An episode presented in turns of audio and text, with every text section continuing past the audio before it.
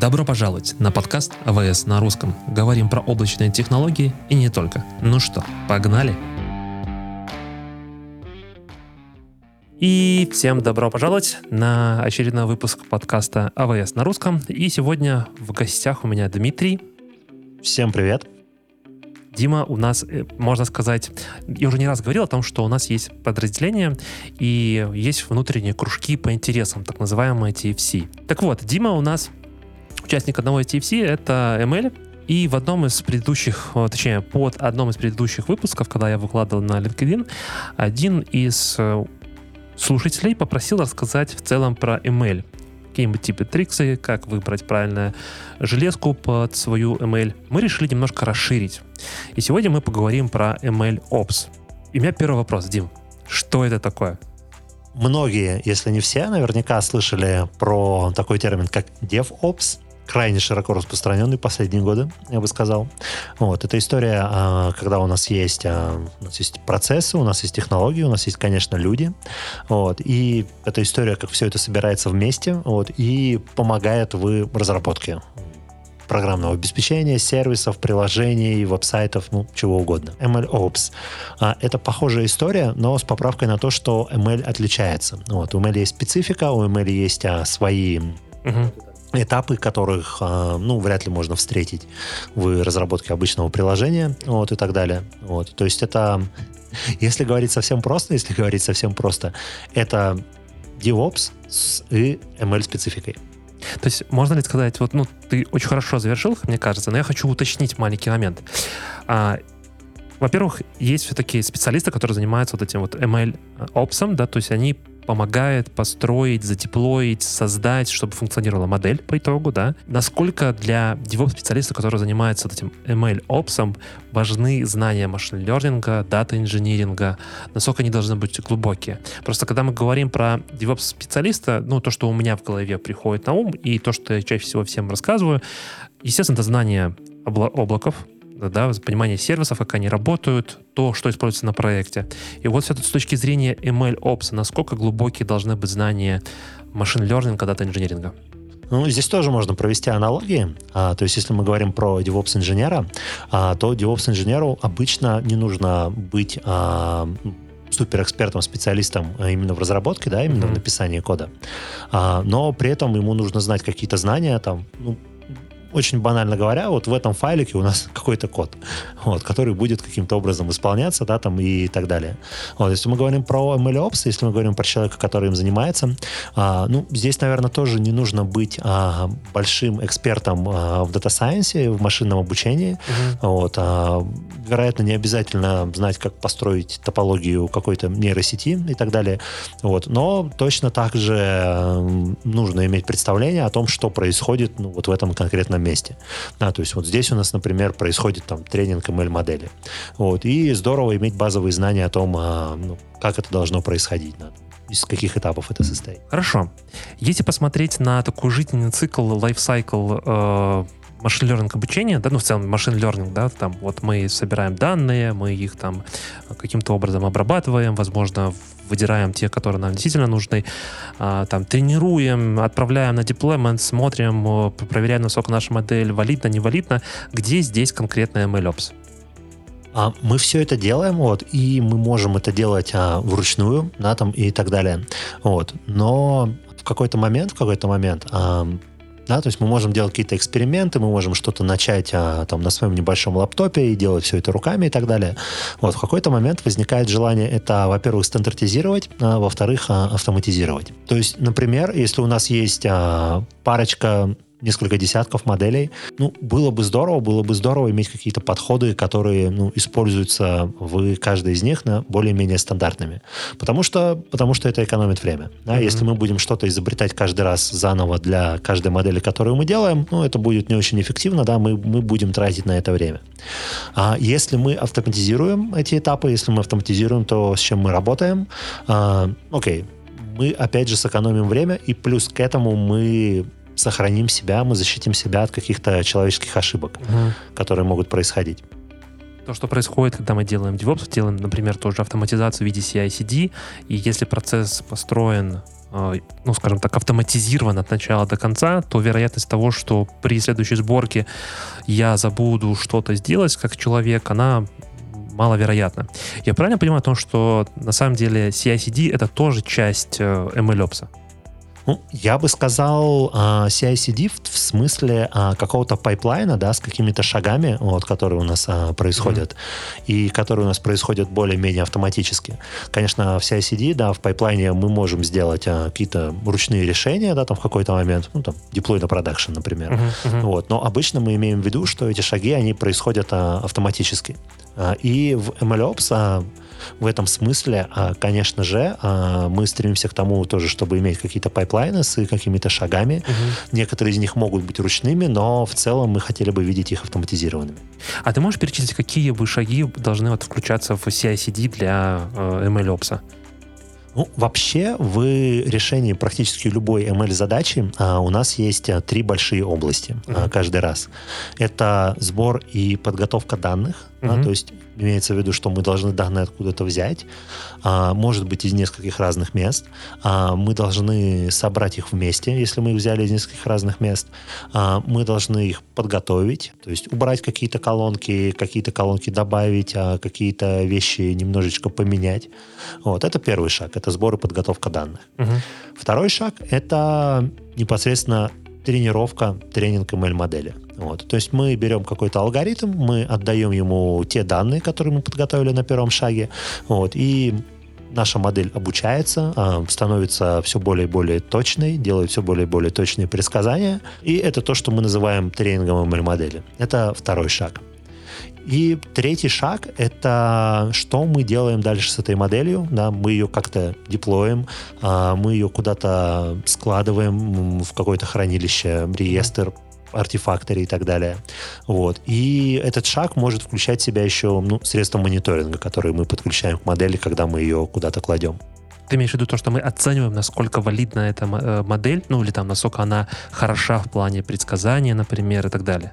Да, да, мы собираем а, метрики, да, насколько велика, скажем так, точность этой модели. Вот, и, конечно же, это является чем-то вроде метаданных вот, для этого артефакта. Uh-huh. То есть, а, ну, в обычном CI-CD, да, мы можем собрать а, тоже какой-то артефакт, там, Docker Image, а, и мы можем собрать тоже какие-то метаданные вокруг него. Вот здесь вот ты, ты говоришь, у меня прямо такая аналогия накладывается, да, то есть, когда мы делаем CI-CD классический там для какого-то веб-приложения, у нас всегда есть какие-то шаги, где мы выполняем некие тесты, либо просто некий шаг, не знаю, там, код-анализ делаем, либо делаем просто build -процесс. И везде после этого каждого шага чаще всего возникает так называемый quality gate. Прошел, готовы ли мы идти дальше, да, готовы ли мы, например, этот артефакт передвинуть с QA environment там, на UAT, preprod, на staging. Каждый называет по-своему, но как бы суть остается одна и та же. То есть некий, некий тест, некое действие, некий мониторинг, некая внешняя штука, которая позволяет нам сказать, окей, это валидно, оно хорошо, мы идем дальше. Вот здесь ты точно то, то же самое говоришь. Я правильно понимаю то, что quality гейты в MLOps тоже очень важны? А, да, мы определенно можем пользоваться той же самой концепцией здесь. И для каждого, на самом деле, из этих шагов а, она будет немножко отличаться, ну, как и в обычной разработке. Ну, вот, но она определенно может иметь место. Например, для первого шага, для сбора и подготовки данных, мы можем оценить э, тот датасет, который мы uh-huh. собрали. Uh-huh. Мы можем оценивать его с разных точек зрения, да, которые для нас важны. Ну, самое простое, что можно предположить, а существует ли вообще датасет? Вот, то есть Окей, мы должны были откуда-то что-то скопировать, какую-то табличку. Ну, окей, получилось ли это сделать? А достаточно ли строк в этой табличке? Да, мы можем предположить, что если там наберется там меньше тысячи строк, я взял случайное число, то нет смысла на этом тренировать. Слишком мало. А дальше мы можем делать более, более тонкие оценки. Да, то есть мы можем посмотреть, насколько сбалансирован этот датасет, mm-hmm. насколько в нем а, присутствует данных того или иного вида. А, нет ли такого, что в этом датасете слишком много пустых ячеек, а, значений которых нам не хватает. Точно ли все колонки, которые нам нужны, присутствуют? Но это будет quality гейтом да, для первого шага. Точно так же. А вот для, для, трейна, да, вот я сделал трейн, а тут какой будет quality gate? Я смотрю, насколько моя модель эффективно стала предсказывать или что? А, да, Да, то есть на этом шаге а, мы можем измерить точность, а, мы можем измерить точность на основе там тестовых данных. То есть у нас есть а, какой-то набор записей, специальный отдельный набор, который мы взяли тестовые данные. Вот, то есть мы говорим, что там, окей, вот для такого-то набора а, результат был вот таким. Мы это знаем, мы это знаем из фактов, uh-huh. это наш uh-huh. фактический опыт. Uh-huh. Вот, и мы даем тот же самый а, набор данных нашей модели, но как сказать-то, прикрываем, да, вот это вот, а, вот этот результат, который тогда получался. Угу. Вот, и мы сравниваем предсказания модели с фактическими с фактическими данными. И в этом случае, в этом случае, ну, очень вряд ли будет там прям стопроцентное попадание. Вот. И во многих случаях это даже было бы негативным сигналом, если бы было а, стопроцентное попадание. Вот. Это то, что называется, мы перетренировали модель. Она, она слишком повторяет то, на чем ее тренировали, но не факт, что она справится с реальным миром. А, и да, вот здесь вот эта вот точность, мы можем ее брать как gate для этого шага, тренировки модели. И здесь тоже могут быть разные а, аспекты. Да? То есть, например, а, если мы говорим про модель, которая должна давать предсказания из а, ряда «да-нет», да? то есть там либо «да», либо «нет». Uh-huh. А, ну, например, fraud detection. Да? Uh-huh. Это, это транзакция либо fraud, либо нет. Uh-huh. Бинарная классификация. Вот. И здесь, соответственно, могут быть там false positive и false negative. Да, то есть модель сказала да, когда должно было быть нет, и наоборот. Вот. И в зависимости от нашей задачи, от нашей задачи, да, мы можем тоже сделать, сделать здесь разные а, пороги вот для нашего quality гита. Uh-huh. Может быть, нам не важно, если она скажет да, когда надо говорить нет, но нам очень важно, и что, чтобы она никогда не говорила нет, когда надо говорить да. Uh-huh. Вот. И мы можем записать это условие, вот, и да, смотреть на этом шаге вот на, на нашу модель вот с этой точки зрения. Если очень много а, false negative, да, мы можем сказать, ну окей, эта модель не годится. Вот. И мы в этом случае поднимаем алерта и делаем, по сути, то же самое, что мы делали бы в обычном CI-CD. А мы говорим условно build failed. Угу, угу. Не удалось. Ну, то есть я правильно, то, что, что, что я услышал, да, мы берем некий референс данных, мы точно знаем, как, э, что мы ожидаем, и сравниваем то, что выдает модель на базе вот этого референсового э, датасета. Если все хорошо, мы как бы движемся дальше. Если какие-то условия не соблюдены, как и в обычном мире, build failed, мы эту модель бракуем и дальше не продвигаем. Да, да, угу. совершенно верно. А вот с точки зрения артефактори, да, то есть в том же классическом CI-CD, ну и сейчас в, наверное, скажем так, популяризации Kubernetes основным артефактом является там Docker Image, который мы складываем там в ECR, например, либо еще куда-то. Здесь я точно так, так же понимаю, то, что есть некие артефактори или там некое место, куда мы свои модельки отправляем. А, да, мы определенно можем а, и должны иметь такое место, если мы mm-hmm. говорим об MLOps. Есть разные решения на рынке, вот и в AWS в том числе. А, ну, AWS называется SageMaker Model Registry. Mm-hmm нам никто не запрещает а, просто класть модель в обычный артефакторе. А, ну, что такое модель? А, модель это один или несколько файлов, вот обычно упакованных в архивчик, в tar-архивчик. И, ну, честно говоря, мы можем положить tar-архивчик практически куда угодно. Мы можем даже взять S3 bucket и использовать его как хранилище моделей. А, в чем плюс специализированных для ML хранилищ? А, это возможность иметь какой-то UI, в котором можно сразу красиво посмотреть, да, вот эти вот метаданные, на это mm-hmm. пер, первый плюс. То есть мы можем посмотреть вот то, те метрики, о которых мы сейчас говорили, да, мы можем их посмотреть там в виде красивого графика, а, в виде какой-то точки, в виде какой-то визуализации. А, ну, в S3 просто так нам не покажет такого. Вот. И второй плюс специализированного храни- хранилища, да, это интеграция э, там, с предыдущим и следующим этапом, да, я бы так сказал. То есть мы можем сказать точно так же, если у нас есть Docker Registry, да, куда мы кладем image, uh-huh. для нас было бы несложно сделать деплой э, из этого Docker Registry.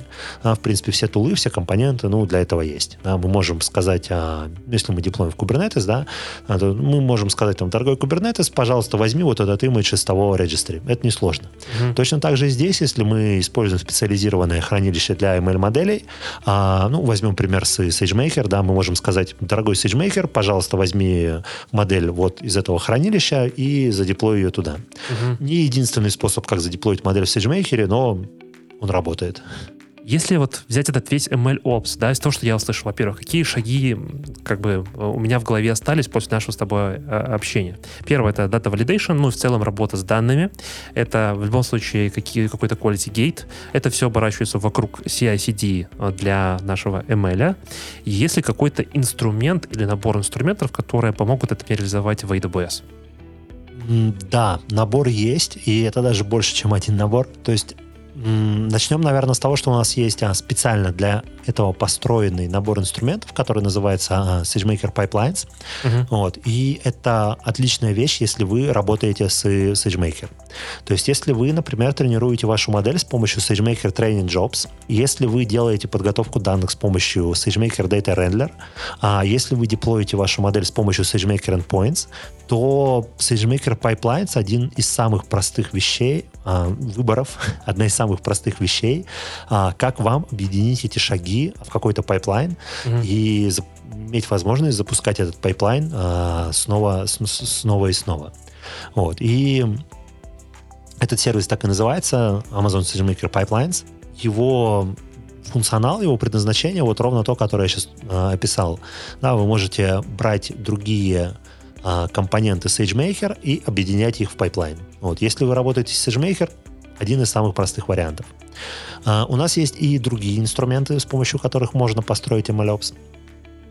Один из этих инструментов, а, который приходит мне в голову, это Step Functions. Да, то есть Step Functions — это наш инструмент для построения а, абстрактных достаточно workflow. Можно даже использовать такой полунаучный термин а state machine. Uh-huh. Вот, это то, что вы можете построить в Step Functions. И, очевидно, пайплайн, да, когда мы говорим, что у нас есть шаги, а, один шаг происходит после другого, шаги могут ветвиться, у шагов есть результаты, у шагов есть условия, кажется, мы говорим про какой-то workflow.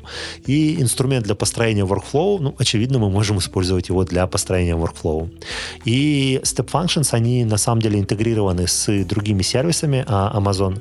То есть вы можете в качестве одного из шагов, например, использовать какой-то EMR. Угу. Вот, и, например, если вы используете подготовку данных для вашей ML-модели в EMR, окей, это достаточно удобно. Если вы тренируете вашу модель с помощью какого-то, например, кастомного скрипта, который вы запускаете на EC2, а, ну окей, вы можете добиться того, чтобы он запускался как один из шагов а, step function. А, если вы деплоите вашу модель, например, в EKS, да, там, как а, часть Kubernetes кластера, ну окей, вы можете из step function попросить а, Kubernetes кластера что-то сделать. Вот. И это еще один способ построить а, MLOps, а, MLOps workflow. Вот то, что ты сказал, знаешь, мне кажется, вот мы очень, я очень сильно, по крайней мере, сфокусировался на CI-CD, на пайплайнах, но ты дальше пошел, да, и мне кажется, о том, что MLOps, ну не то, что кажется, я уверен, а что, что MLOps это не только построение, создание вот этого вот артефакта или получение артефакта в виде модели и задеплоен ее там куда-то там, да, где она, окей, отдает, но к ней же нужно в любом случае каким-то образом подключиться, дать возможность внешнему миру или там, условно, нашим предложениям работать с этой моделью. Да. Step Function реализует э, помощь созданию вот этого всего, могут помогать, да, но здесь вот в основу MLOps все-таки кладется тот классический DevOps, когда мы создаем остальную инфраструктуру, некую оболочку, где мы работаем с нашими приложениями и мы доступ к модели предоставляем, не знаю, там, через API, например я бы сказал, а, ну, можно начать с того, что ML очень-очень редко существует сам по себе. То есть мы очень-очень редко делаем ML-модель, вот, которая просто ML-модель, которая независима вообще ни от чего. Обычно, обычно э, ML, э, ML-модель и сервис, связанный с ML, это часть более крупной системы. То есть, например, если мы делаем ML для форкаста, для предсказания там, какие у нас будут потребности в товарах в нашем магазине в следующем месяце. Mm-hmm. Мы можем представить такую ML-задачу. А, это означает, что у нас есть магазин, и у нас есть товары, вот, и у нас, вероятно, если это онлайн-магазин, да, есть сайт этого магазина, вот, и, возможно, у нас есть какая-то CRM-система и так далее, и так далее. Вот. И обычно в большинстве случаев ML — это часть более крупной системы, что означает, что ML-Ops, да, вот этот процесс построения ML модели, это также часть более крупного DevOps процесса, mm-hmm. да, я бы так сказал. Если мы возьмем вот этот пример, который я сейчас привел про онлайн-магазин да, и про необходимость иметь ML, чтобы предсказывать потребность в товарах. У нас, скорее всего, есть какие-то исходники этого онлайн-магазина, либо это у нас какая-то CMS, а, в которой работает этот онлайн-магазин. Вероятно, у нас есть а, какой-то CI-CD, а, вероятно, у нас есть какие-то DevOps-процессы да, для этого онлайн-магазина. И ML, как часть этого онлайн-магазина, да, это специфическая задача. Да, здесь есть те три этапа, про которые мы говорили, там подготовка данных, тренинг и так далее. Да, мы не можем просто взять пайплайн, а, CI-CD пайплайн для приложения и как есть а, собрать с помощью него ML-модель. Да, нам нужно иметь специфический ML-опс, но это все еще часть, часть более крупной системы, да, и это все еще часть DevOps-процесса. Если так засуммировать, то я бы, наверное, сказал о том, что у нас там в основу если так, такую строить пирамиду, да, в основу это DevOps, потом у меня в любом случае это э, Data Automation, то, что я работаю с данными. Так или иначе, мне их все равно нужно неким образом собрать, пусть они даже и есть в одном месте, может быть, так повезло. Есть некая платформа, и только на самом верху у меня появляется этот ML который все это совместно соединяет, и мы получаем конечный продукт. Да, да. Тут на это можно посмотреть а, с еще одной стороны. А, с еще одной стороны. То есть а, обычно, часто, опять же, если проводить аналогии, на там начинается разработка. Окей, человек открыл лаптоп, запустил IDE, написал несколько строчек кода, запустил его на своем же лаптопе, посмотрел, потестил, а, что-то работает и так далее. Разработка ML, эксперименты с ML тоже могут а, начинаться точно так же. А, нет никакого автомейшена, нет никакого а, DevOps и так далее. Да, мы просто делаем что-то небольшое. Mm-hmm. Вот, когда оно начинает расти, а, когда оно начинает расти, возникают, да, мы тратим все больше и больше времени на рутинные задачи, и у нас остается все меньше и меньше времени на непосредственно разработку чего-то. Вот, и мы автоматизируем эти рутинные задачи и получаем меньше ошибок и больше времени. И цели примерно те же самые, что и у DevOps процесса. Да? Мы делаем их тоже не чтобы делать DevOps процессы, а чтобы сэкономить время на рутинных задачах и чтобы получить меньше ошибок. И, кстати, это тоже немаловажно, да, чтобы стандартизировать наши процессы между несколькими приложениями или между несколькими командами. Так, неплохо расписали, рассказали о том, что такое MLOps, но в изначальном запросе, который вот почему вы решили записать, собственно, этот выпуск, был такой еще вопрос о том, что человек начинает активно работать с ML и использует GPU. И конкретно в текущий момент, э, если я правильно понимаю, это Артем. Артем использует P2 X Large. Э, и тут у меня вопрос, да, но у меня точно такая же ассоциация о том, что если мы говорим про тренинг модели, если мы говорим про машин learning, мне обязательно нужен GPU. Какую машину, как мне, во-первых, как мне подойти к выбору EC2 инстанса, семейства EC2 инстанса для работы с ML? Есть у тебя какие-то рекомендации, что, на что стоит обратить внимание, а, что нужно обязательно не забыть при выборе машины и так далее? Да, а, ну, начнем сначала. Начнем сначала. А если мы работаем с ML, то обязательно нужен GPU. Не всегда и не совсем некоторые вещи вполне можно делать без GPU вообще э, на CPU. Вот. И здесь мы подходим к первой рекомендации, которую можно дать. Да? То есть это мы можем заранее посмотреть, заранее оценить, э, насколько сложная у нас модель, да, насколько у нас сложный алгоритм, э, насколько больших вычислительных ресурсов он требует и так далее.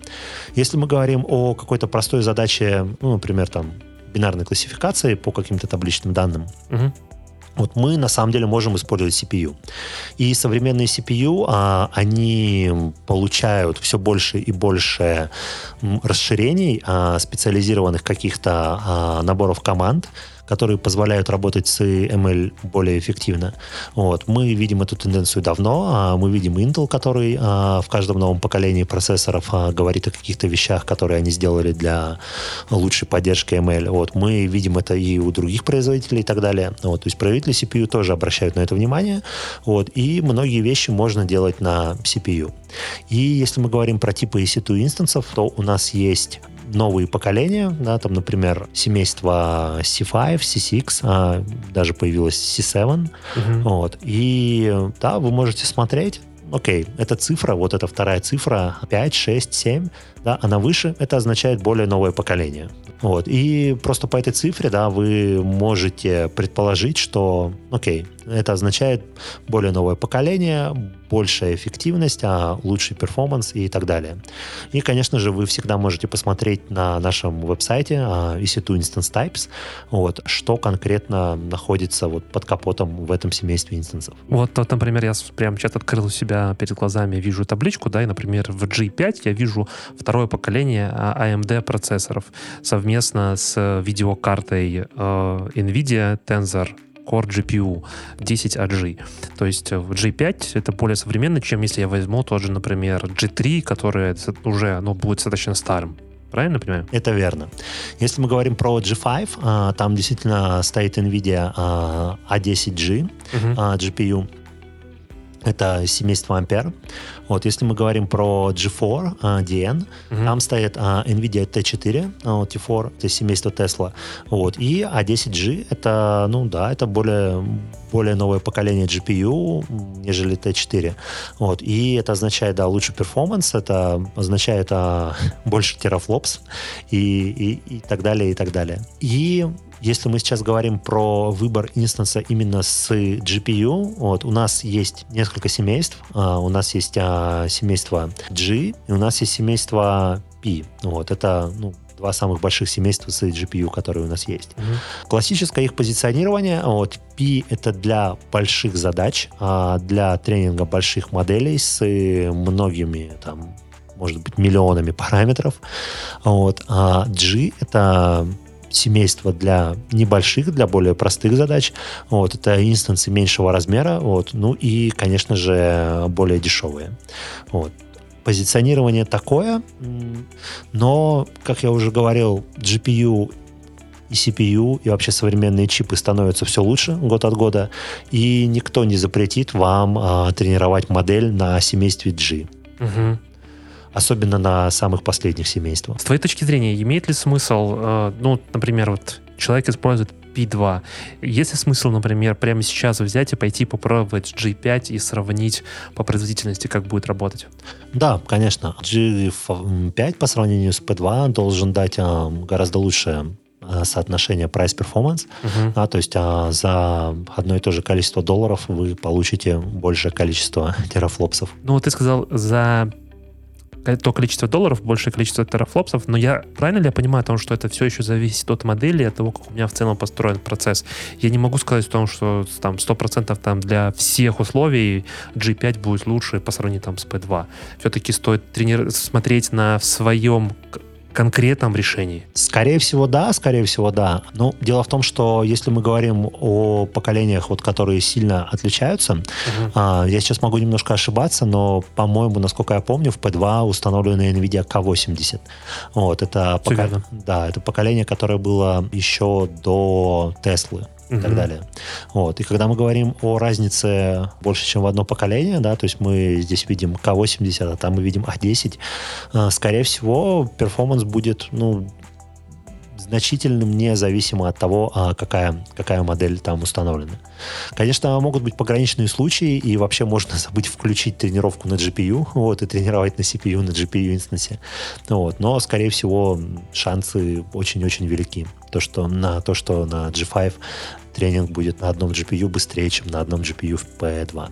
Угу. А здесь еще стоит добавить, а, то есть мы сказали про CPU, мы сказали про GPU, и есть еще целый раздел, mm целый тренд, который можно видеть последние а, годы, это специализированные чипы для а, специализированных задач. И в первую очередь для тренировки ML-моделей и для инференса. Какое-то время назад у нас уже вышла серия инстансов Inf1, построенных на базе чипов AWS Inferential One. Вот. Mm-hmm. Это чипы, которые не являются GPU. Вот. Они в общем-то, не для графики. А, это чипы, которые не являются CPU, да, там установлены CPU. Вот. Это специализированные чипы, которые предназначены специально для того, чтобы делать инференс, да, чтобы туда можно было задеплоить ML-модель mm-hmm. вот, и отправлять это ML-задач, ML-модели задачи. И это дает хороший перформанс, да, потому что это специализированный чип, который сделан специально для этой задачи. Mm-hmm. Вот. Он не сделан для того, чтобы считать что угодно, он не сделан для того, чтобы обсчитывать графику, показывать игры, майнить э, криптовалюту и тренить MR модели, он сделал специально вот для этой одной задачи. Вот, и это дает хороший перформанс, и это дает отличное соотношение price-performance. Я бы советовал, да, если нужно делать инференс на какой-то ML модели, uh-huh. вот, внимательно посмотреть на на эти инстансы, на этот тип инстансов. Для того, чтобы а, задеплоить туда ML-модель, нужно сделать некоторую ее подготовку пользованием нашего компилятора, вот, прогнать mm-hmm. э, модель через него. Вот, это не такая уж сложная задача. Вот, и в награду, как я говорил, вы получите очень хороший перформанс за относительно не такие уж большие, не такое уж большое количество долларов. Кроме этого, у нас был анонс в декабре а, чипов Trainium, да, то есть это чипы, которые сделаны не для инфекции, которые сделаны для тренинга. Угу. Вот, это... Ты сейчас говоришь про машины TRN1. Да, TRN1 угу. а, на базе наших чипов а, AWS Trainium. Mm-hmm. Точно так же чипы сделаны для одной, решения одной задачи, для тренинга ML-моделей. А, они еще пока не доступны публично, вот, мы все ждем, а, когда они станут публично доступны, вот, но их анонс уже был, вот, и идея должна быть точно такой же.